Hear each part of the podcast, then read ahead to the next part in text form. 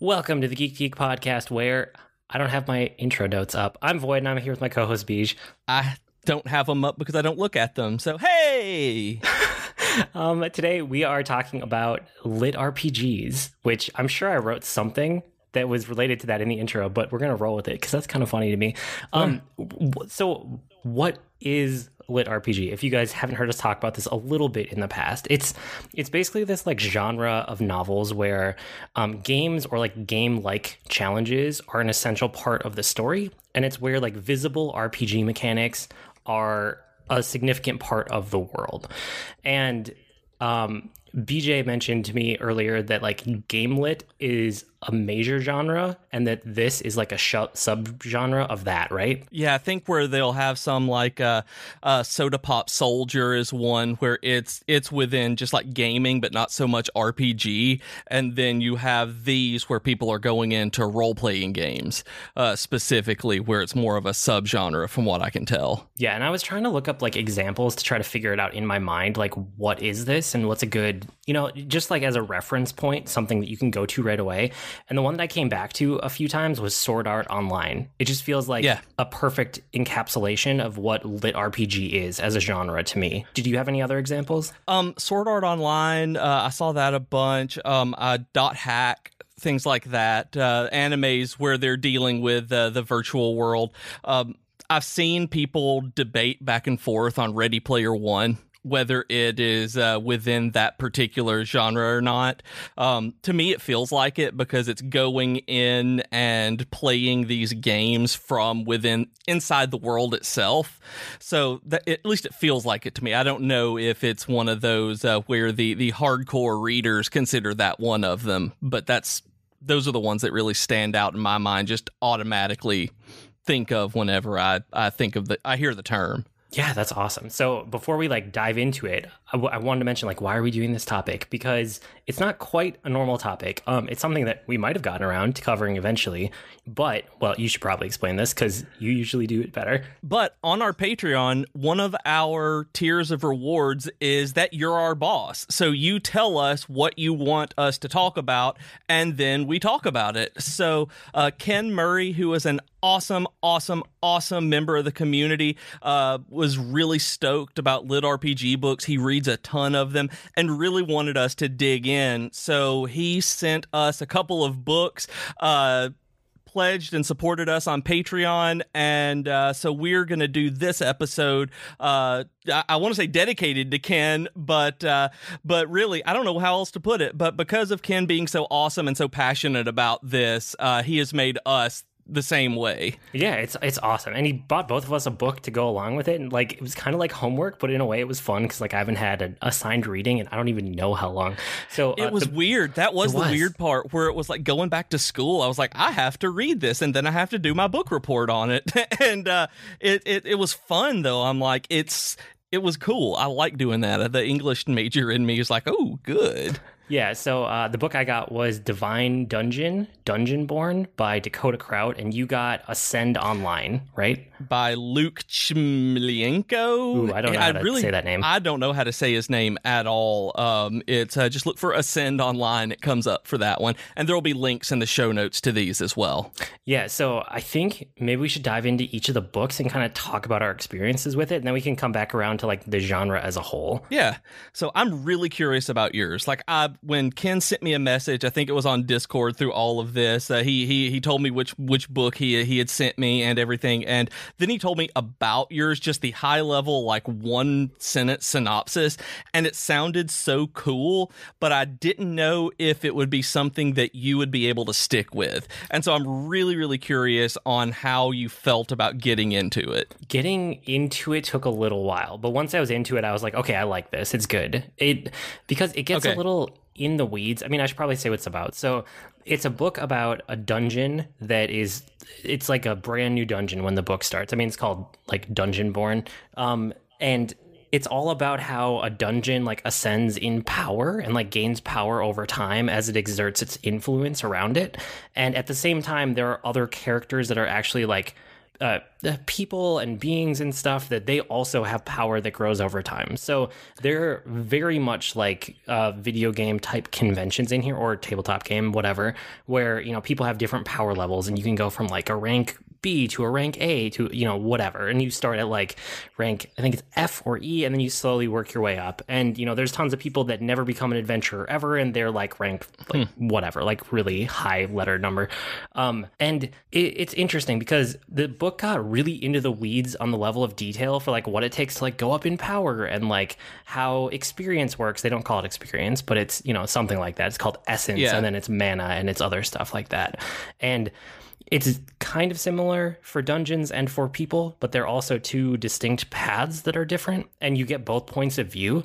And it was one of That's those what things, I was about to ask. Yeah. Where when you say there are both points of view, I was curious. Like I was under the impression that it was told from the dungeon's perspective, like as though it is an entity who is taking on these adventurers coming in. Am I wrong in understanding it that way? No, for the most part, that's the main character. I guess would okay. be the dungeon, but there's like a secondary character that's almost like a main character that's a person that's an adventurer okay. that's ranking up at the same time so it's kind of like having two characters that like intersect with each other because um, the one guy owns the land that the dungeon is on, which is why he becomes an adventurer, and they both kind of grow in power alongside each other, which is really interesting to see. Um, and I love that idea, just like having a dungeon on this property. Yeah, it's like I know Austin. Uh, Austin's grandma has like a cave up the hill and from her backyard where he's told me about like diving into it and having to get his family to pull him out by his feet because it got he couldn't back up anymore uh, because because of going into this cave, and that's all. I, that that is immediately the first thing that popped into my head whenever you said this was on his. He owned this property. It's like, oh man, there's just a dungeon in there growing somewhere. Yeah, and I mean, so those are the two main characters, and um, it's kind of like the dungeon and the adventurer start right around the same time. Um, they both gain power and levels and abilities at like a similar rate, not exactly the same, but they kind of grow together as the story goes on and they become linked in a bunch of interesting ways because one owns the property that the other one is on or is I guess not really on. It's a part of the property because it's a dungeon. And then like a boomtown grows up around the dungeon because the dungeon has this like pure essence that's super rare to find in any dungeon. Um, so it gets down to like the type of dungeon and like what's going on with that, which is a whole piece of the book or series, I should say. I actually read two and a half of these, and I'm in. So I'm in the middle of the third. I haven't finished it yet, but I'm going to. Um, so a lot of the mechanics are super nitty gritty, like I said about power levels and moving from like a class C adventurer or a dungeon to a class B, and what that means for characters and essences and abilities and mana. But somehow, like it all works. Like the author usually manages to keep it interesting while explaining the power levels and leveling up. And um, I really like the parts from like the dungeon's perspective because it has to add new floors as it levels up, and it has to add new like mobs and new abilities, and it only knows the things that it's come in contact with. So it starts recruiting people and entities and stuff to bring it new things so that it could make new items and new people and new mobs and new everything, right? and like new bosses in dungeons. Like it's really interesting. It's just that every once in a while it feels like the author gets a little bit too lost in their own like world building that they've created. And it's like, okay, you got to step back a little bit and move the for- the story forward a little bit before you go back into this. So, I think overall it does a pretty good job balancing it, but I there were parts near the beginning where I was like, "Oh, I hope this picks up," and it did, which is probably the best thing I can say about it. Well, I'm really curious about this because generally what we've talked about, what you've said, is kind of a concept, kind of a premise of the novel. What is the actual story that's being told? What is the inciting incident other than this is a dungeon with a high level? Is there a problem that needs to be solved? Is there a narrative, a narrative arc that is taking place other than the growth of the adventurer? The dungeon uh, that kept everything moving at a decent pace? Kind of. So that was one of the things about the series that like I wasn't sure for a really long time. Now that I'm into book three, I see more like the arc of it. It kind of starts out as mostly a premise, honestly, and it, it doesn't have a ton of like driving force behind it right away, um, which is maybe why I felt like I did at the beginning. But now I see that it's really about like the dungeon and the character becoming linked, but then also the land that it's on is between different kingdoms that are like having conflicts. So it's this really good neutral ground that a bunch of different like uh. races and kingdoms and stuff can come to. And it's also a super rare type of dungeon. So everybody wants to come there to get um, like power and loot and the essence that's in it and stuff like that. So I don't know. It's, you know, from the dungeon's perspective, it's about just like gaining more power. And then from the guy's perspective, it's kind of the same. It's about like ranking up and getting more power. And that, if, for a long time, it feels like that's the driving force of the book. But there's also something else going on with like necromancers and power and different kingdoms and the wider world. And I feel like if I had finished book three, I would have a lot better answer for you. But uh, I mean, even having finished the first two, I still feel like that's the main thrust of the story and i'm i love that idea within that like having the politics going around it. Like i was when whenever he said the, that about the dungeon like having to deal with the adventurers that's what really i was like oh man this is going to be great if it's done right. And so i was really curious on what kind of story was being told about it. And um like well, i know you listened to it. oh. from the dungeon's perspective because it's kind of like it needs to it, it wants to advance in power but it keeps giving it has to like balance itself basically like a dungeon master would do right? Like it wants to do things that will encourage people to go to the next level and fight harder monsters and it's trying to like kill people because if it kills people it gets all the experience from them the essence from them. Oh. but at the same time it has to make the rewards enough that it lures people in and people will keep coming back for it. So it's trying to be a really lucrative dungeon while also still being like cruel and deadly at points. So like that's its motivation. And that's honestly like from the dungeon side that's kind of the whole story is like just that. But it's enough. There's something there about like being in that mental mode of like you know basically like dming. Um yeah. but from the dungeon's perspective that's enough to like kind of pull me through the book and I was surprised how well that worked without having a whole lot else going on. Even though there's this whole other thing with the character and the land and politics and stuff. Well, I mean, do you remember the video game uh, Dungeon Keeper? Where you were the bad guy basically uh, you basically were the dungeon then setting up traps for the adventurers to come in. Uh, it was a pc game back in the 90s i think uh, was when it was but it was it was a strategy game uh, where you were there, there were adventurers coming man there were adventurers coming into your into you into your dungeon and you had to figure out what the best traps were to make sure that uh, they didn't make it through yeah, no, I remember that. Uh, this kind of reminds me of that, but it also, yeah, it reminds me of being a DM too, in a way, which is super okay. interesting.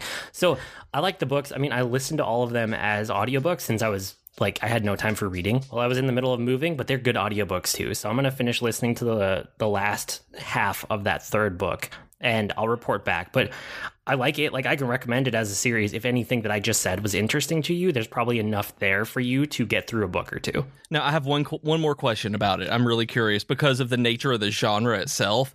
Is this based on like are they video game characters or is this all within one world? Like, or is it is the world itself just the world of the books? Is the universe just there? Or is it someone from the real world who happens to be playing a game where all of this is going on? No, it's just the real world. It's basically just a fantasy setting. Okay. Because that's the opposite of mine, which is yeah, someone going book, into a video game. Like nothing about it. Okay. So ba- mine's called Ascend Online, uh, A S C E N D. I know that my uh, my accent on that one's actually br- brutalizing it. So Ascend Online uh, by Luke Chimilienko, I guess. I don't know.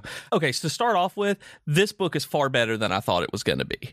Um, because it is the kind of almost generic archetype of what I understood lit RPG to be of someone in the real world going into a video game or playing a video game and making them uh, like like living that life, doing the quest, uh, and basically just being in, engrossed by that uh, by that world. And so, to me, it was it reminded me of Ready Player One to begin with. I mean, the the players players get put in there's this new game. Like you start from the very launch of this game in here. The characters are playing uh, a, a, brand new game that everyone's losing their minds over and it uh, is all new virtual reality where they get put into a sensory deprivation unit basically. They they pay to be housed in these like company run dormitories that have the hardware to play this game because you have it hooked in and uh, you're you're lying there but uh, it's basically being piped into your brain. So you're fully immersed in this VR world. Uh, I mean even down to the pain receptors. When you get punched by a skeleton you feel it.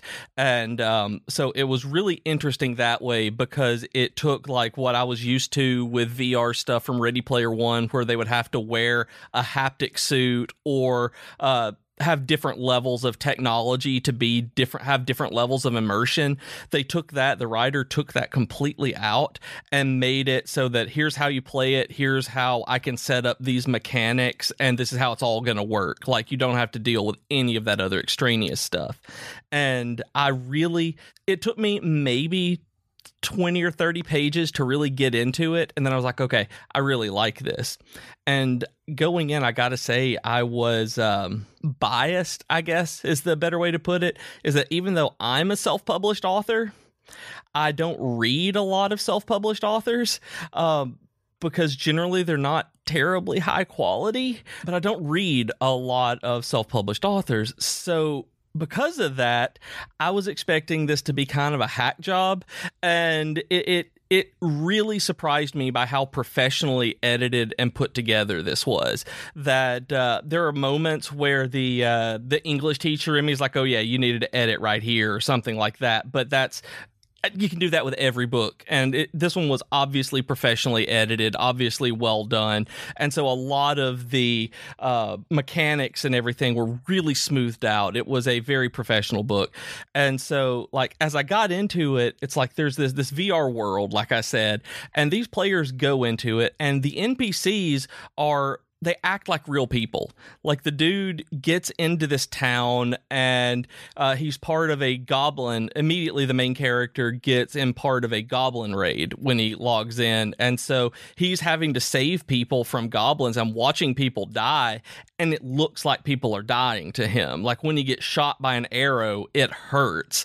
And so um, this is like the perfect sandbox world that you could think of? Like if you were to just jump into a video game and you think about what it would be like to be in the perfect VR MMO, that's what this is. And like down from the way that the characters, uh, the NPCs interact with the adventurers is what that's what they call players. You, there are very few differences. Like they talk to them like people, like they uh, they have conversations, they interact and react with pretty much normal AI, except that it pulls in uh, game mechanics into it, things like that, where they can only teach you so many things, or uh, where it's like if this is a journeyman trainer, something they can only teach you up to a certain level. It's like, oh, well, you got to go to this city to go learn something like that, or so nobody's traded a scroll for that one. Sorry, and. Uh, like I really liked what it was, how they did it. Like because they were on launch day, like and nobody knew anything about this world or this game.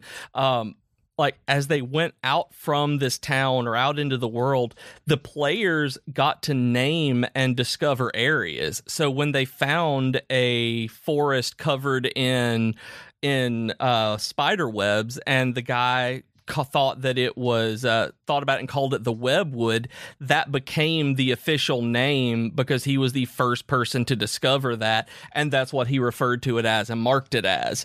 Like there were unique quests and events and abilities and things like that that they were able to find and it uh, you could alter the course of the ongoing storylines by interacting with it a different way. Like because he fought off the goblins, that meant that they went back and regrouped instead of just moving on and going into a different area, something like that.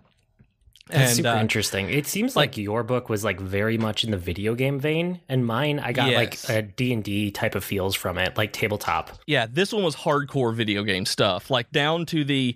I mean, and it it worked a lot like if you you could honestly outside of it being a video game in there i mean they're in this deprivation unit where they have to log out every little bit uh, to make sure that you know they're not becoming vegetables and dying.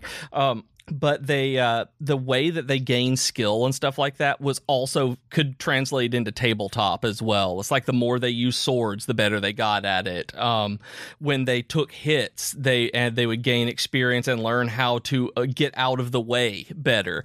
And it was interesting because it's told first person from the character in the game that it made sense on how when he leveled up he knew how to do it better. He was like, I feel like I know how to get out of the way more. Like, more so than uh than just like being hit and be like oh i got to get out of the way. It's like no i know a technique on how to do that and then was able to do it. It was really really interesting to to read about because the author really did cool things like having the hud that they could look up and see for how much experience they needed. There were subclasses that they talked about stuff like that and it never got too mechanicky like you said yours kind of got too into the weeds occasionally. Yeah, sometimes.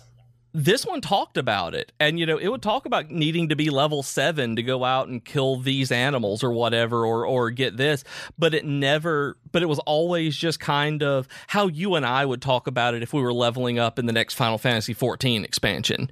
It was never a uh, uh, doing the math kind of thing. It was always uh, well I need uh, to kill 125 of these spiders to do it and then they go and it tells a story about them going out to kill those 125 spiders let's say.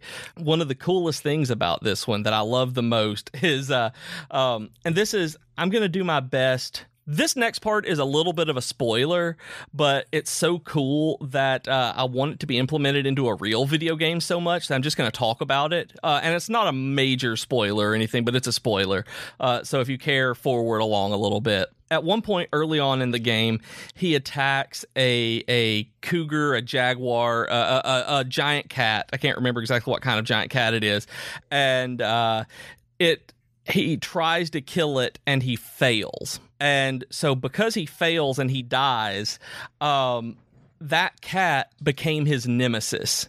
That uh, there is a nemesis system in this game that I want in other games. That the first time something like that kills you, that enemy will now start hunting you down as you grow in power, and it will start growing in power. So until you can defeat it, it's going to continually hunt you down in the game world. That's pretty And, cool. uh, little like, shadow it's- of Mordery. Yeah, yeah, really it's really cool. And then at some point later on in the in the I want to say later on in the game because that's how I think about this one. Uh later on they're in this really cool like ruin and figuring out all the all the story as they further get, get further into the the climax of the book and they basically get warped together and uh, all, they get hit by magical energy and everything and his nemesis all of a sudden becomes like ethereally bonded to him and becomes his familiar. And he's a jerk.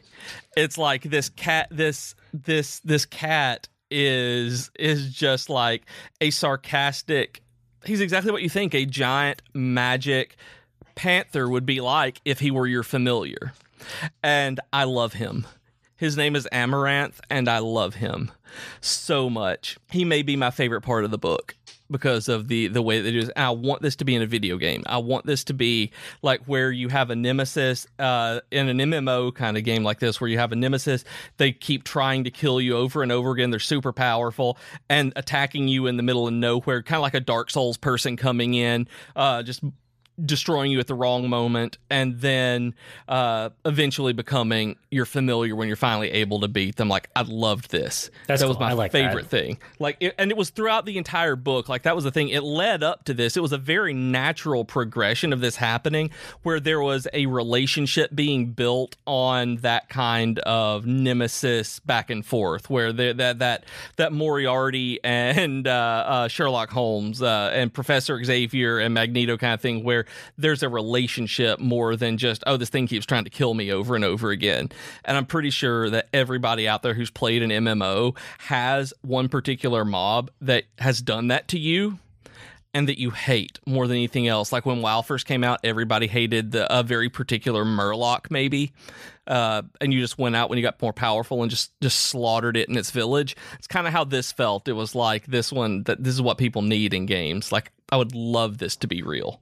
Cool. So it sounds like you mostly liked the book. Yeah, mostly did. There were a couple of things I didn't care for. The the NPCs use foul language. I did not like this. I'm not a prude. I I have a potty mouth. It's uh, one of those things where if I read something, it's uh, it does not bother me when it's within the confines of that universe, especially it's whatever. But for some reason, just having an NPC in a brand new game drop the f bomb without having like hearing it from a person or anything just that is their natural cadence of of being freaked out is to uh, swear with modern swear words. It really pulled me out of it. Like that one it's not even that it that they were doing it like it fit the tone of the scenes where it happened but it felt out of place in the game as being NPCs, you know? The writing like it didn't make sense why the uh why the writers of that game would opt for these characters to to be profane. Does that make sense? Yeah, I get it. And I mean, that that's just a personal thing where it's like uh, I know I actually tweeted about this with the Devil May Cry stuff that had gone on this week, where I'm fine with anything as long as it's a conscious choice to put it in there for a reason. Um, but it seems like there are choices made in this one, uh, and this is one of those kind of things where I feel like this is it being a self-published book, where a uh, like like somebody at Penguin would have talked him out of this part of it. It's like this doesn't fit. Uh, but so maybe we need to rework this part. Oh but yeah, like I, I said, see. that was that was me. Um, the other part is that Lyrian, the main character, really feels too perfect through most of the book. Like this is kind of that. Uh, I don't even want to say a Mary Sue or a Marty Stew thing. It's just that I know the NPCs are reacting to him because they're NPCs. I mean, that's the way NPCs do everywhere. It's like, "Hail and well met, adventurer," and just like you're you're the best thing that's ever happened to them. And uh, like his friends and everything do too. Like he's a higher level and he learned some things that they didn't, and so his friends are uh, are looking up to him and, and seeking advice. But he's basically like this preternaturally good player at this game. Like it was like he was born to play this game and uh, he doesn't struggle nearly as much as other players do with it. Like he just kind of gets it. He he intuits how to play. And while that's not necessarily a bad thing it just seems like it's so convenient for him to be this way for him to be the main character and feel this way and do this. Um, if it were a side character i don't think it would bother me because it's just like uh, the competition over there someone that you are motivated to be better than or try to live up to. But as a main character as a main pov character things honestly felt a little too easy at times and like he logged into the game like first time logging in he all of a sudden gets like logs into a goblin raid in this small town with everything on fire people dying left and right it's like uh, being thrown in uh kind of at the beginning of Lord of the Rings Online when everything is on fire and you're having to escape the Nazgul. I don't even know if that's the way they start the game anymore, but that's how it was when I played Lord of the Rings Online. And uh, like you're starting in medias res right there.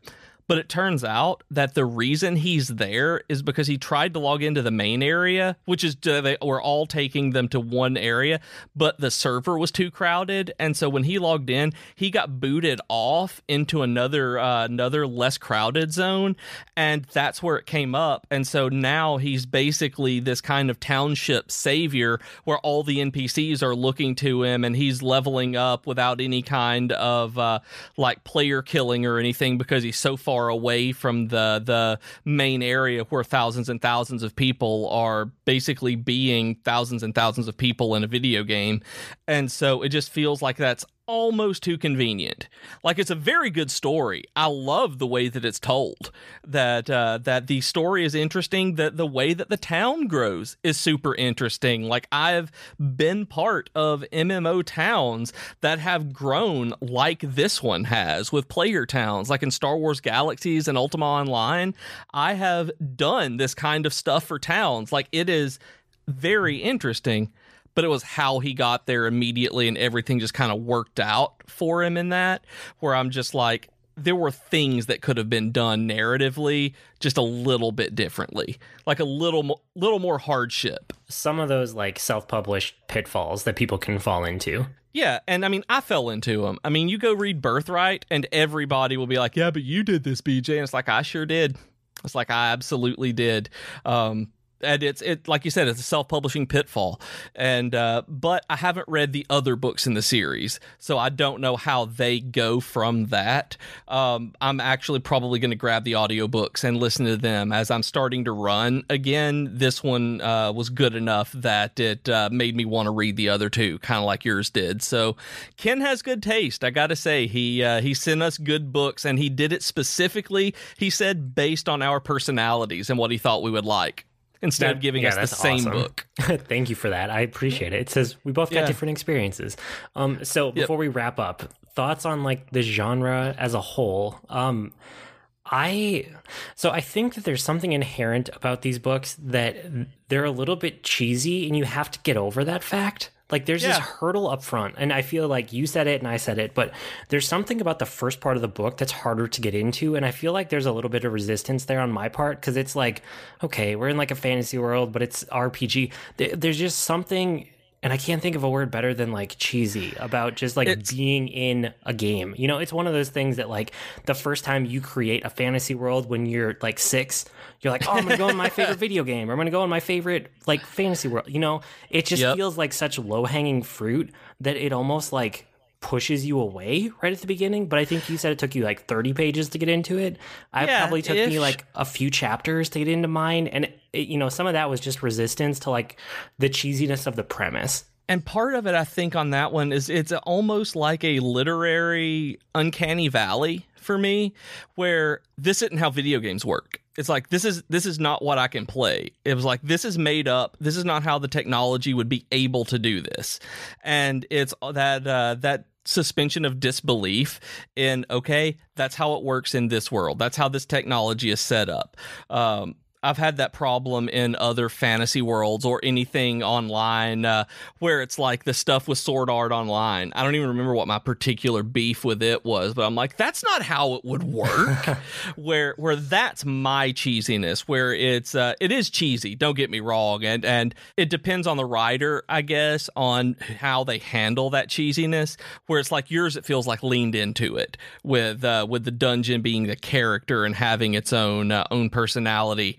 And for me, they talk about it a lot, being a video game and how you know they're how they deal with these at, with levels and. Uh, how they're glad that this isn't real life or you know that these giant spiders or whatever like how terrifying they are but they're always calling it out that it's a video game so that that helps a lot for me Yeah, I I could see that. It's kind of like if you hang a lantern on it and you embrace it, it gets better. You know? yeah.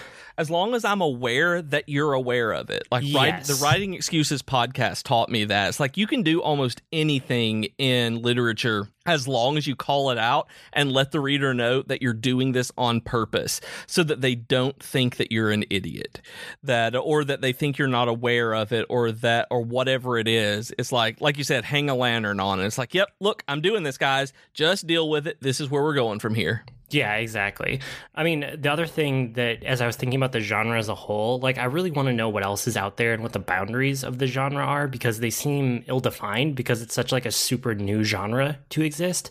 So it's hard to tell like what it even is. You know, I know I had that like definition up front. I got that off of like part of that off of Wikipedia. I kind of modified it to make it a little bit more understandable. But you know, it's not a super well defined genre.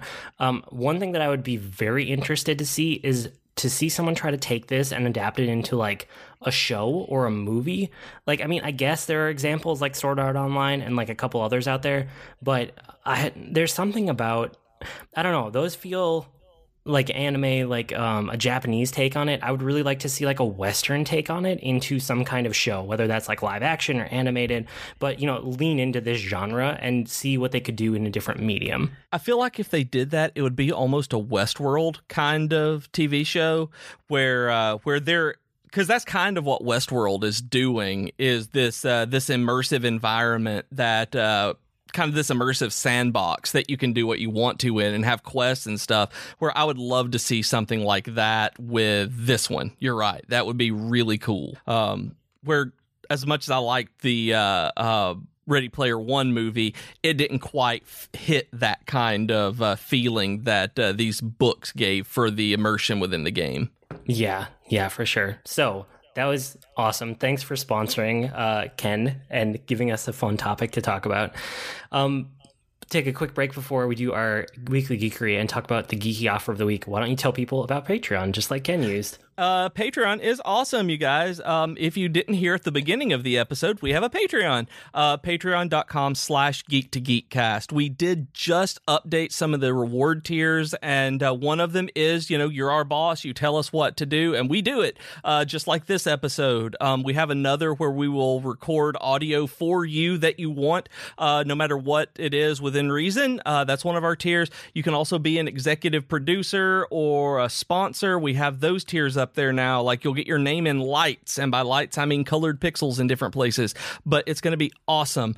And um, or just we, throw us a couple bucks to help po- support the podcast. That's all That's we true. actually ask. Yeah, that is that is. I was just telling them about the new stuff. Okay, but yeah, we the main thing is uh, just your support. It keeps uh, it actually keeps us online, literally. So uh, so that would be that would be fantastic. Uh, we love you guys. And speaking of loving you guys, our real nice thank you this week goes to Nelson because you've never had that done to you once in your life. Uh, you are also the winner of our very first Geek to Geek Media Network email giveaway. So you have a Splatoon amiibo uh, soon to be on its way to you, Nelson. You are fantastic. Uh, so thank you so much, Ooh, boy.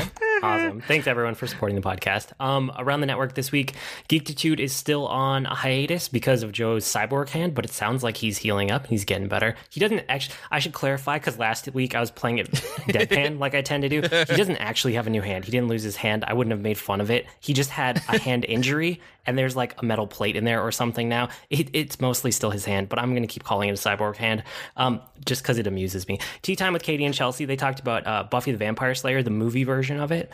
Um, and then you can always find Capsule J streaming on Tuesdays from about like 8 to 11 p.m. Eastern, and sometimes on Thursdays and weekends. Troidel is moving his schedule to Thursdays, sometimes after dinner, and then some other times randomly, but mostly he's going to focus in on Thursdays, so there's a consistent day of the week.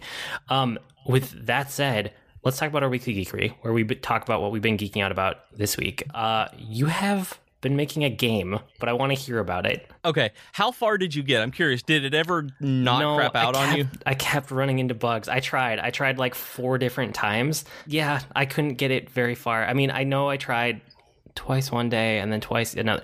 Yeah, I got to like I kept running into uh, battle bugs where like I would get into a battle and like couldn't finish it for whatever reason. So I don't know why I was getting a bad luck of the draw because Yeah. other people online were like playing through I don't know all of it if there's an end, but a lot of it from what I was hearing. Yeah, so I've been playing around with RPG Maker, uh, the MV version, the one that runs on JavaScript now. It's uh, it's really really good. I've been having a good time with it.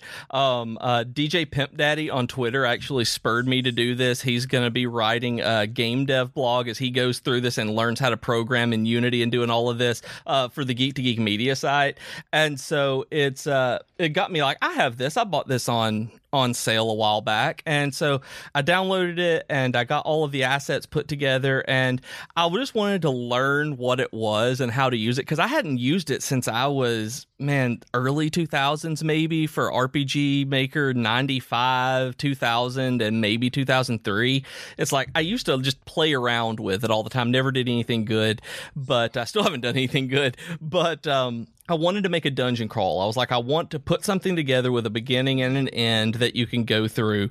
And I just put use stock assets. I, I wanted to learn how the eventing worked, on how, you know, you press a button and something happens. You have if then choices, just how everything worked before diving in and actually having to write like JavaScript plugins or anything. And so I made this like five level dungeon where, uh, like you can go through and and there are like easter eggs hidden all throughout. Um i know that i named items after some people and things like that for people to find. I i have giant spiders in there called austin bane because the man is terrified and hates spiders. Uh like he laughed so hard whenever uh, whenever he saw that like just things like that. And it's just fun to do like writing things out like it's super absurd. And i just i just loved doing it. And so i've been working on actually getting better at it. And uh, since i got this uh, and put the put it up on uh, on the web and uh, for people to play it's i've been actually playing around like learning more of the back end and how the actual i don't even want to say coding, but the uh, how more of the the script commands work uh, to be able to move slowly into working into the plugins and actually writing uh, things that affect the game one way or another. Like cool. it's really cool. No, um, it sounds like you've been having a good time, and I know other people who have got farther into the game than me have been reacting very positively to it. Just knowing that it's something that you're kind of throwing together and playing with, and not supposed to be a you know serious commercial release or anything. Oh, I think no. that you did a really good job of setting those ex- expectations every time you shared it. So um, yeah, everybody's reactions have been fun to keep an eye on. So if people do want to check it out, where is a good spot for them to get to it? Uh, Bitly.com slash Beej RPG. Um, B I T L Y dot com slash B E E J RPG RPG. Um, it is on itch.io and that one has more problems for some reason because the the the one that's the bit.ly link, the short link actually takes you to one on our website where I'm just hosting it ourselves and it, the itch won't let you have that many files uploaded to it and so that's where the issue is coming in that you ran into with the itch version oh, is okay. it's calling for some reason it's calling for assets that are not there and that are not set to it like that's what i can't figure out it's like the assets it's calling for not I, there's no reason for it to be. They're the exact same versions, but uh, I don't know what it was doing. But uh, but yeah, so it's uh, bit.ly.com slash B E E J RPG. Like it's let me know. It's called Beej's Terrible RPG for a reason. Um, there's a, there's a super boss in there. If y'all can find the super boss. Yes, it's an interesting freshman effort. I would love to hear more people's take on it. Um, yep. But what else have you been doing this week? Um, I saw Captain Marvel twice. Uh, love this movie. Um, I like it a lot better the second time. That the first time, Jennifer has been all in on Captain Marvel for a long time. She's really been excited about this movie coming out. She's a a Ms. Marvel fan, which got her into being a Captain Marvel fan, and she really loves Carol and uh, Carol Danvers, who's Captain Marvel, if you don't know. And so we went opening night Thursday at seven o'clock, like first showing, and she was a little disappointed in it.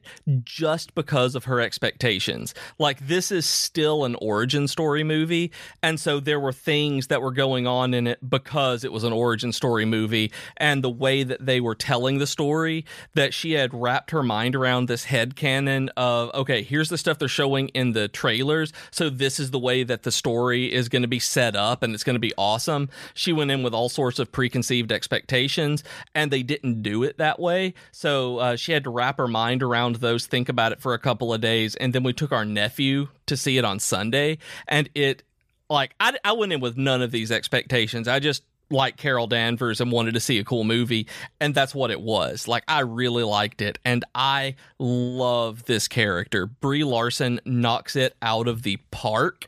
I I've always liked her as an actress, but as Carol Danvers, I cannot wait to see her in Avengers Endgame and everything else that they're going to do in the MCU with her because it is straight up awesome.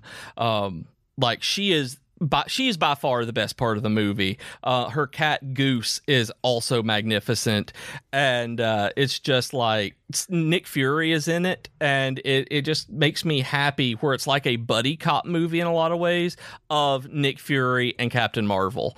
It's it's very, very good.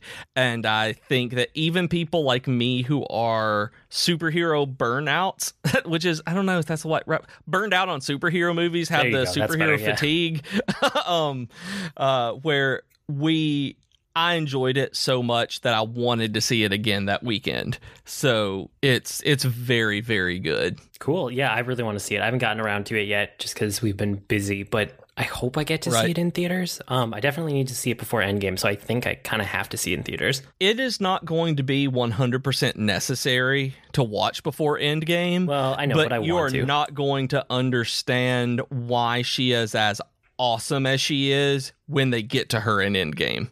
yeah, it's Uh, one of those that like I thought about seeing it on opening night, but w- I've just been too busy with life. Yeah. But yeah, I'm gonna get to it for sure because it looks like an It- awesome movie. It's worth taking the kids to. It's one where uh, my it- okay, eight-year-old so this nephew. was a question. Like the MCU movies, they're all PG-13, but some of them air on like the you know higher like 13 side, closer to R, and some of them are very much like I could show it to my six-year-old, my eight-year-old. Where does this one land? My eight year old nephew, his mom does not let him watch anything inappropriate at all. And she was cool with us being in there. There are maybe three or four instances of a couple of uh, swear words, but that's it. Uh, like, there's not anything other than that in it like it was it was just a couple of uh of swear words and they're not bad um the worst one starts with an s Okay, yeah, that's fine. I'm not as worried about the language so much as like the content, but yeah. Oh no, the content is is perfectly fine. The the my eight year old nephew went out of there understanding and you know asking questions like any kid does in the theater, but uh, uh, went out there liking it, and uh, there was nothing questionable like that. Uh, your kids, I think, would absolutely like it. Okay, cool. That's good to know. Um, I've also been playing Chrono Cross. I restarted this. Like I haven't played this since it was new, so it's been almost 20 years, and I don't remember exactly what got me wanting to play it, but I remembered I'd bought it on the Vita and PS3, and so I'm like 10 hours into Chrono Cross right now, and I love this game. The story is really, really interesting, and the combat is way different than I remember it being because you can't grind in this game. Do you remember that? I Did you remember know I went back and I tried to play it, and something about the combat, I just couldn't even deal with it. I don't It- remember the grind part, but there was something that it was just kind of, I don't know, it felt very dated for the combat. It does feel dated. I bounced off of it a while back and had maybe 30 or 45 minutes into it. And I went back this time just knowing it. I looked up a little bit about it. And I was like, oh, that's how combat works in this. And uh, because every boss, basically every major battle, you gain a growth star, quote unquote. And that ups your stats. And then, like, every few battles after that, you gain HP, maybe a couple of strength or something. And then after that, there is no benefit to combat after that, like other than items. So you can actually avoid combat if you want to uh, after that, and you'll still be at roughly the same uh, level that you need to be, just outside of you know finding the items you need to buy armor and or craft armor and uh, elements and consumables and stuff like that. So it was it's really neat in that regard. So I'm actually having a good time once I realized what I was getting into instead of being like what is this PlayStation 1 stuff? Ah, it was it was very good. I'm enjoying it a lot and I'll I will definitely be finishing this. So I've also been playing Earthbound. I got into Earthbound, um, and it's so good. It's so absurd, and my 3DS died, and Oh, that's when I picked up Chrono Cross. Like, like battery died, not not Oh, died, okay. died. Like it died, and I had to go charge it, but I was still wanting to play a game, so that's what got me playing Chrono Cross. And then it grabbed me, and I'm like, I'll be back Earthbound, but uh, but it's still so good. Like I love that game. Like I remember it from when I was a kid, and it's uh, it, it's still just as absurd and just as wonderful as it was then. Okay, So- cool. Well, Yep. it, I'm glad. It sounds like you've been doing a good variety of stuff this week. yeah, a lot. I I haven't. I haven't been doing a good variety of stuff. Um, I've mostly been playing Anthem because I was trying to get my head around it, not because I was loving the game and couldn't put it down. Unfortunately, it. I, I'm very mixed on this game, and I'm still kind of playing it because I almost want to just finish the story because I think I'm close to the end, but I'm also not sure if I even want to keep doing that. Let me let me talk Oh, about it. This is oh, going to come out kind of scattered and I know that, so bear with me. But before I go into like why I'm so mixed on it, I have to say that the the flying movement of like the mech suits, the javelin, those feel amazing. Like it's that is the best part of the game is the flying movement And it feels like if you took that and you made that the core of it, just like how Spider Man, you know, how much like swinging Yep. is just fun. Like the javelin flight is just fun. There's, it's just like, it's I know the word is overused, but it's like visceral. Like it feels like flight and kind of like Iron Man, but just a little bit out of control, you know, where it's not like perfect Oh. flight every time when you're in a mech suit. And it's great. Like I love it. Every time I'm flying around, I'm having the best time that I have with this game. Like that's that's Anthem at its peak. And Okay. one of the things is it's like it's not an open world game. Like I wish it was. If it was an open world game, I think that the flight could shine even more, but it's just it's a loot shooter. And so Yeah. like you get to fly throughout the missions, but you never just kind of fly to fly, which it feels like if they give you room to do that, it would be a ton of fun. So a little bit mixed there, but I have to say that like that part of the game they just straight up nailed. Okay, so I'm curious about this. Like the way I understood it was that it was and and and I have not played it and I've barely read up on it. Like I said, I'm not in the mood for for Anthem, so I've just kind of waited on it to go on sale basically. And so I thought it was an open world thing where there were side quests that you could go grab, but there was still a main narrative that went through linearly, kind of like Destiny. So It- it's not open world. It's it's open world in the way that like Destiny is open world. Like you can go on those whatever they call them, like free play where you just wander and like some Yeah. stuff randomly happens, but it doesn't feel like an open world game. It feels like you're kind of killing time in this world that really you're meant to be doing missions. Like why are you even in this mode? Should you even be in this Oh, mode? okay. You know what I mean? Like Yeah. you can, but that it doesn't feel like the game is designed for it very well. Um and it's it's weird because this isn't really like um an RPG experience that how do I say this? When you think about BioWare, you think about a really good character driven RPG with like interesting RPG progression and mechanics behind it, right? Yep. That not this game at all. This is a loot shooter in the vein of Destiny. It feels the combat kind of feels like somewhere between Destiny, Mass Effect 3, and Warframe. So if you have those games as a point of reference, find a middle ground. Like that's Anthem. And it's okay. Like it's serviceable, but it's not amazing gameplay. Um it's it's fine. Like it's fine. Like there's nothing I can point to and be like, that's horrible about the combat because there's not, but it's also not amazing, you know. But it's still of it action game combat, right? It's not Yeah. any kind of RPG type Knights of the Old Republic Bioware combat. No, it's action. It's action for sure. Okay. And it's a shooter. It's a third person shooter. That's what I thought. I just wanted to make sure when you said that. I was like, that's what I was thinking it was. Yeah, and so there's all of these things that it's just like, you know, you start getting nitpicky and then I just have a whole list of things here that are just like nitpicky. like if it was any one of these things and, you know, the other ones didn't add up, it would probably be fine. But it's like there are loading screens everywhere and the loading screens are just one of the worst parts of the game like i forgot how much loading screens break your immersion because we're so used to even if you have a loading screen it's one loading screen right at the beginning of a game and then you never really have to deal with it again right And if you do, they're fairly short, where you see a couple of uh, rotating things down in the corner, like uh, uh, Persona telling you to take your time, and then you go on. It's Yeah, these are quick. like two minutes for each loading screen, and they happen every time you go into a mission, and every time you switch areas within a mission, and every time you Oh. finish a mission, and any time that you want to look at your inventory, you have to sit through like a minute and a half of loading screen. What? And anytime you want to go to the single player for it to actually interact with the story, you have to sit through another two minutes of loading screen. Like, there is no seamlessness to this game at all. It is just like very cut up into pieces and it's so annoying. It's like it is the worst part of the game for me are the loading screens. Do you think this is because you're playing it on PS4 rather than PC? No, because I know people who are playing it on PC that are also having tons of loading screens. They're not as mm-hmm. bad. They're not like two minutes. It's like a minute, maybe a minute and a half, but it's still But s- really, really long. Yeah, that's unacceptable. The the longest the longest load screens I've seen on a game have been the Lego Incredibles on Switch where they were obnoxiously long, like 3 or 4 minutes each uh between worlds. Like it didn't happen during the world or anything like that. So once you did it, it was fine, but we were just like why does a game nowadays have this kind of loading screen?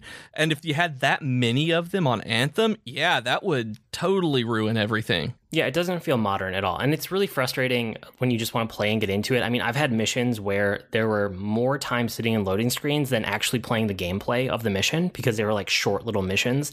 So that's frustrating. But then also every time you want to do your your equipment, right, which is a core thing to a loot shooter or to any kind of like loot based game, Diablo, whatever, you need quick access to your inventory so you can go in there and look at stuff and swap it out and think about how am I going to do my build. Anytime you want to do that, you have to sit through an almost two minute loading screen. And that is that, insane. It just feels like why? a huge miss. I don't know. I don't know why. Um, but you know outside of that that's my core complaint um a bunch of other little stuff like it's always online which i mean that's the nature of the game but it's one of those things where like i really love you know suspend resume because i use that all the time yeah. because i have kids and i have to walk away from stuff um but it is a, a pve multiplayer game which is nice it's not pvp like they didn't waste time on that like i'm not a big pvp fan when it comes to these type of games so i always feel like anything they do for that towards like a destiny is just time lost they could have put into pve mm. which is i guess a benefit that we get here if the game was better. There's just no evidence of that. Um, there's you know there are sorry to take sorry. a dig yeah that's it's just the way that you say that there was such just just disdain for that just how much lost potential there was on this. Yeah, and it's still buggy. Like it's been out for almost a month because, you know, I was busy moving. So I got to this game a little bit later than I normally would, and I can't believe how buggy it still is. Like um, I've had plenty of times where maybe not plenty of times, but I've had a handful of times where I lost progress due to getting kicked out of a mission because of loading screens or because of something going on with the server side. And it's wow. like you don't get any of your items, you don't get any of the experience from the mission. It's just like, well, play that again. You don't get anything. Um, and I've had times where like sound effects don't happen or just don't load in or there's no sound at all. And there was a time where I randomly had my weapons disappear from my inventory. And I think I took a screenshot and put it on Twitter of one time when I was like in an area and I just encountered a, it was like a test asset or it was like a placeholder asset. Yep. It was just this big pink polygon. And I was like, really? Like, really? This is a final game that like I paid sixty dollars for? Okay, sure. And that has a big tower that says, uh, actually said on top of it, placeholder asset. Yes, that, that was it. That it was, was great. I, it was one of my favorite things I've ever seen in terms of screenshots. Like I loved the fact that it happened to you and that I got to see it. But you're absolutely right. My thought was I can't believe that they pushed this live unless that was just something that, you know, if that happened while it was loading, sometimes you get like missing assets or something. But this one was specifically labeled as a placeholder asset. Yeah. This well, is it, this game Ugh. just feels like in a lot of ways it was pushed out the door too early. As much as they said like, "Oh, there was no development delay," you know, we delayed it for other reasons. It's like, no, hmm. you you delayed this one for development time, and it wasn't enough. Like you should have let it bake for longer. But who knows how much of that is the publisher, EA, just kind of pushing it out the door early. Um, yeah. The other really disappointing thing is like character and Bioware storytelling. Like Mass Effect 2 is probably one of my favorite story based, character based like games that I've played because you get to meet the crew, you get to learn about them, and then you like grow with them over time and you learn more about them and get into their personal stories, which lead to personal missions. And there's just like none of that in this game. There's nothing that's hooking me into the story, even though I'm paying attention. I'm trying to get hooked because it's Bioware storytelling and I want to. Like, I am so prepped to get into this game and it's not doing it for me. Um, the story and the narrative feels so disconnected from the gameplay that it's super disappointing. And it's like I said, it's partitioned off into its own section, the fort that you have to spend two minutes loading into, and then you're walking around to get to areas that are like you have to walk really far sometimes to even get to the characters that you want to talk to, and then you get there, and then it's like, oh, they don't have any dialogue options. Glad that I just walked for two minutes to find this guy. Um, and it kind of and of course you, to, you can't fly there. No, no, because you're inside in a first person view, which I don't know why it switches you to that. That was another. It it's just goes further to differentiate the fact that like gameplay is like a third person loot shooter, and the story they're trying to tell through one on one dialogue with NPCs in this narrowly confined fort in first person. Like, th- there's some kind of weird disconnect there, and um, I'm just waiting for the characters to get interesting and like the dialogue choices, right? Like Mass Effect and other Bioware games your choices matter. And this game, it feels like there's only ever two choices because of the way they have the dialogue structured. And it never uh. really seems to matter which one you choose. Like, you can say one thing or another, and maybe they'll react to it for like one line of dialogue, and then they go right back onto whatever they would have said, regardless of which one you picked you know? Yeah, and that probably has to do with it being such a massive game in terms of online players and how they're having to branch out the story, but that's a that that kind of is a concession that you shouldn't have to make for BioWare. That that's not something that that, was a big problem in in the Old Republic as well. That none of your choices really mattered to anything. It was just a a force or side, uh, dark or light side ranking. It wasn't an actual change in the story itself. So it's like, yeah, this one. It's like Bioware hasn't been able to be Bioware in a while. Yeah, it's sad. So, I mean, I started liking the game a little bit more when I gave up on paying attention to the story and started treating it as a podcast game where I just like don't even listen to any of the sound effects or the dialogue or the story, which is sad. It's a BioWare game. Like I shouldn't Man. do that. You know, it took me probably like 15 hours to get to that point because I kept gave, giving it more chances and more chances and it just didn't do it for me. So I put in a podcast. I tried, started playing it for just like the gameplay instead and I liked it a little bit more. But even with that said, I was really only playing like one or two missions at a time, which is weird. Like if I really get hooked on a game, I'll just carve out like even though my schedule's so busy, you know that every once in a while I'll manage to squeeze like 40 hours of a new game in in the first week. And I think in total I've played like 20 hours of this game over the last 3 or 4 weeks, however long it's been out, because I'm only playing it in like 30 minute chunks, maybe an hour if it's like a long session because it just it's so broken up that it gives me so many chances to be like, oh, I could be doing something else, or maybe I should go to bed, or oh, I'll play with my phone for a while, and then oh, it loaded. Like I I should pay attention. Like it's just not holding my attention, basically. And I think it's trying to split the difference between you know Bioware storytelling game and games as a service shooter, and it's just failing at that. And it's taking me so much work to find the fun in the game that I'm disappointed. Like I'm ready to admit Yeah. that I'm disappointed and that it's a lot of work for me to find the fun because I really just wanted it to be flawless and seamless and just like suck me in and it just it didn't. It didn't even though I wanted it to. you went in with kind of mixed expectations on it like you hoped it would be good but didn't necessarily think it would be great uh, based on our other conversations we had had long before it actually came out. So i'm i'm sad that that actually came true that the ea part of it and that they they kept bioware on such a leash it seems like that it didn't turn into the game that it could have been. Yeah, so let me end on a couple other things that I do like about it. So like I said, the flying is amazing and hitting the button to like take off and fly just feels so good. Every time you hit that button, it's like, yes, let's do this. Like every single time, they nailed that. And um the storm javelin is the one that I landed on and it feels so good to do the ultimate attack with the storm javelin where you're just like calling in elemental attacks from above. When you're the storm javelin, you're basically an elemental mage in mech form, which just feels Awesome. badass. It, it's so cool. And there's also uh, hovering in the game. So, like, if you're in midair, you can hit a button and your character will like hover and you can kind of move them around as if you were eh, not actually walking, but you know, you can stay um, vertically in the position you're in, but you can move around horizontally on the horizontal okay plane. yeah So you can basically use it as like a shooting platform from wherever you want to be in midair. Um, and the storm javelin can hover for the longest out of all of them. So I spend basically most of the game in the air, and hovering as a storm javelin just feels really good too. Um, what they've done with it, like you get extra shield and you get some extra effects around you, and I don't know, they just they kind of nailed it with that character basically.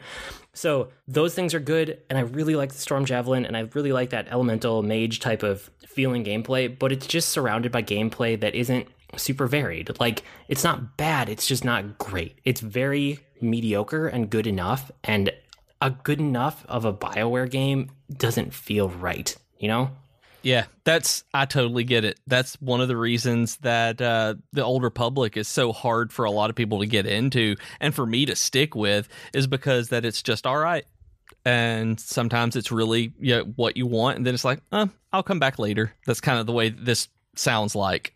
now that I've talked about it on the podcast, it's like I'm either going to sit down and blast through the end of the story to say that I finished it, or I'm going to sit down, boot it up, realize that I'm done with the game because I've already kind of got my thoughts out there and never boot it up again. Like, those are really the only two paths forward that I see with this game. I don't see it lasting much longer.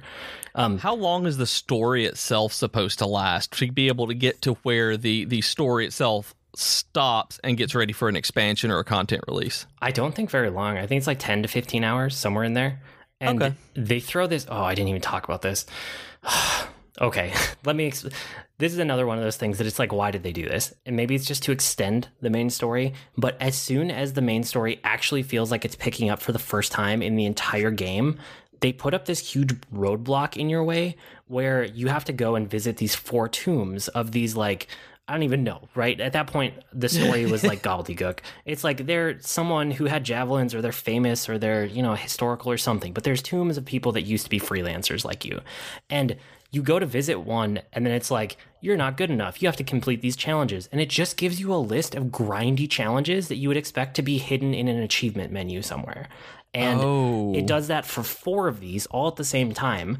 And so you go and you're like, okay, I have to open 15 treasure chests. I've seen like five in my entire gameplay right now. I guess I got to figure out how to do that. Or like, um, you know, like I hadn't done a melee kill the entire game because I'm a storm. Like I float above guys, and that's what I do. I rain down elemental damage on them. That's what I'm having fun doing. And it's like get 50 melee kills.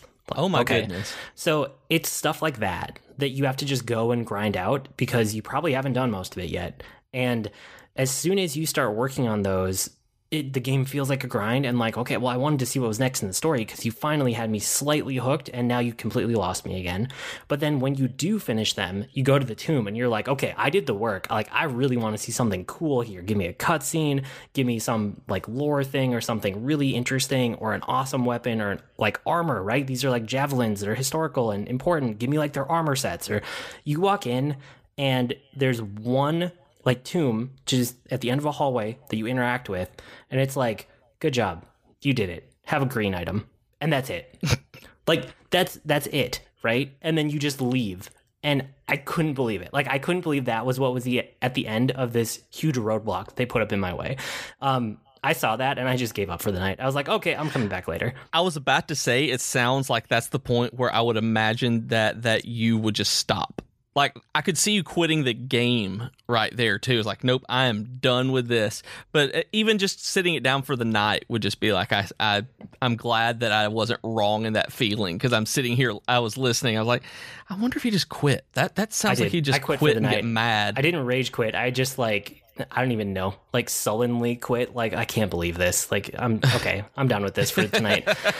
Uh, so anyway, there th- there's my anthem thoughts. I really wanted to be positive. I've been looking forward to this game for like a year or two at this point, and it's just not what I wanted it to be. So a couple other games that I did try. Um, I tried the Division Two beta. It was all right. Like the the gameplay was it felt more interesting than Anthem, unfortunately, but the setting just doesn't do it for me. Like, if that wasn't a real world post apocalyptic, like trying to be realistic setting, um, I might be able to actually get into the division, but. uh, I uh, something about the setting. I just I'm kind of bounce off of it.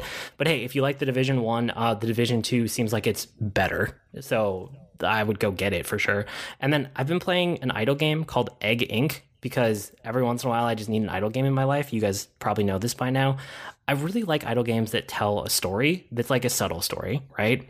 Or it doesn't even have to be a subtle story, but I like idle games that tell some kind of story and it's not just grind because then I'll bounce off it super fast.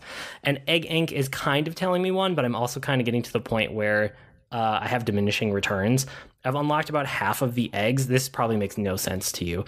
Um, I'm looking it up because I wanted to know what you were talking about. So I'm re I'm I'm looking at pictures on the Wikipedia page of it. Yeah, you start with like one kind of egg, and then once you gain, once your farm reaches a certain value, you can unlock the next type of egg, and that's kind of where the story is coming from. Like you start with just a normal egg that you would think of that exists in real life, and then you unlock like a healing egg. Like, oh, the eggs kind of have healing properties. This is interesting. Like the world starts investigating eggs more and chickens and stuff like that, and um, you work your way up to like fusion eggs and like immortality eggs and like things that you know allow transportation and teleportation and space travel and you never see any of that. It's just like kind of going on in the background and through some of the newspapers that show up on your doorstep but there's enough of a story there that i was like okay i want to see what the next thing is. Like they're having fun with this right? So i think i'm through about half of the eggs. I think i'm also about ready to give up but i'll probably give it another day or two just to see um, if i prestige enough if I can like get over the hump that I'm at, but I kind of doubt it because these games usually turn into a grind fest at some point, and I think I finally hit that point. So I might look for another idle game. I'm just kind of in the mood for that type of uh, thing. I'm looking at the the only screenshot that they have on Wikipedia of this is uh, just just a big red button with a chicken on it, and the first sentence is the gameplay consists of a red button that can switch sizes and has a chicken on it. it's like That's right, true. That's that is that a is- true statement. Yep. That is a that is the perfect description of a game. Yeah, sometimes you just need to see the numbers go up and it makes you happy. And I think that's true of every person who's ever played a video game. And idle games just distill it down to its core. And maybe I'm playing this because Anthem wasn't giving me what I wanted and I just needed to see the numbers go up somewhere. So, Egg Inc. and Anthem, they go hand in hand, I guess. That that is so sad on so many levels. I think that's it for this week. All right. yeah, That's let's a- just end on a mm, meh kind of note. Um, all right. Yeah, you can write to us with comments, suggestions, or feedback. Our email address is geek2geekcast at gmail.com or reach us on Twitter at geek2geekcast. We also have longer discussion threads on the subreddit at reddit.com slash r slash geek2geekcast. We also have great discussions on Slack and Discord. You can go to geek2geekmedia.com for invite links so that you can hang out with all of us and check out all the other shows on the network. I blog at agreenmushroom.com and you can find me at grnmushroom. That's green mushroom without the E's on Twitter. I'm on Twitter as at Professor Beej. That's Beej with two E's, and I blog at the Geek Geek Media site. We've been Void and Beej with your Geek Geek podcast. That'll do it for this week. See you next week, geeks. Bye, geeks. Thanks, Ken. Thanks, Ken.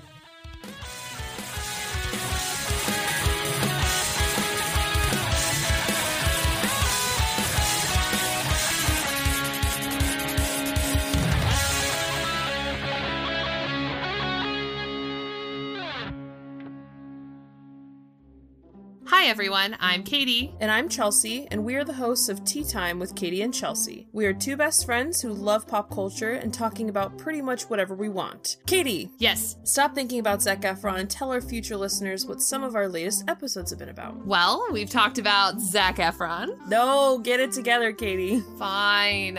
We've talked about fan fiction, classical literature adaptations, favorite TV couples, and so much more. So grab your cup of tea or whatever your drink of choice is and download our podcast today. Hi, my name is Joe Hogan, and I'm a geek. And if you're currently listening to this, there's a good chance you're a geek too. So check out my podcast, Geektitude. Each week, I talk with somebody about their geek aptitude. Sometimes I talk to people in a geeky profession. Sometimes it's someone doing something really cool with their geekiness. Often it's another geeky podcaster. But it's always someone who wants to share their inner geek. So join me each week as we come together to geek out about all the geeky stuff we love. And remember, this week, keep it geek. Hello, friends. This is Troytle Power inviting you to join me over on Twitch most weeknights, sometime after dinner. Video games have always been a social hobby for me, with friends and family crammed together on a couch, chatting away while someone holds the controller. And thanks to the power of the internet, I've got my own virtual couch over on Twitch where you can kick back and goof off while I play games. Find me on Twitch by searching Troytle Power, that's T R O Y T L E Power, to snag a spot on the couch.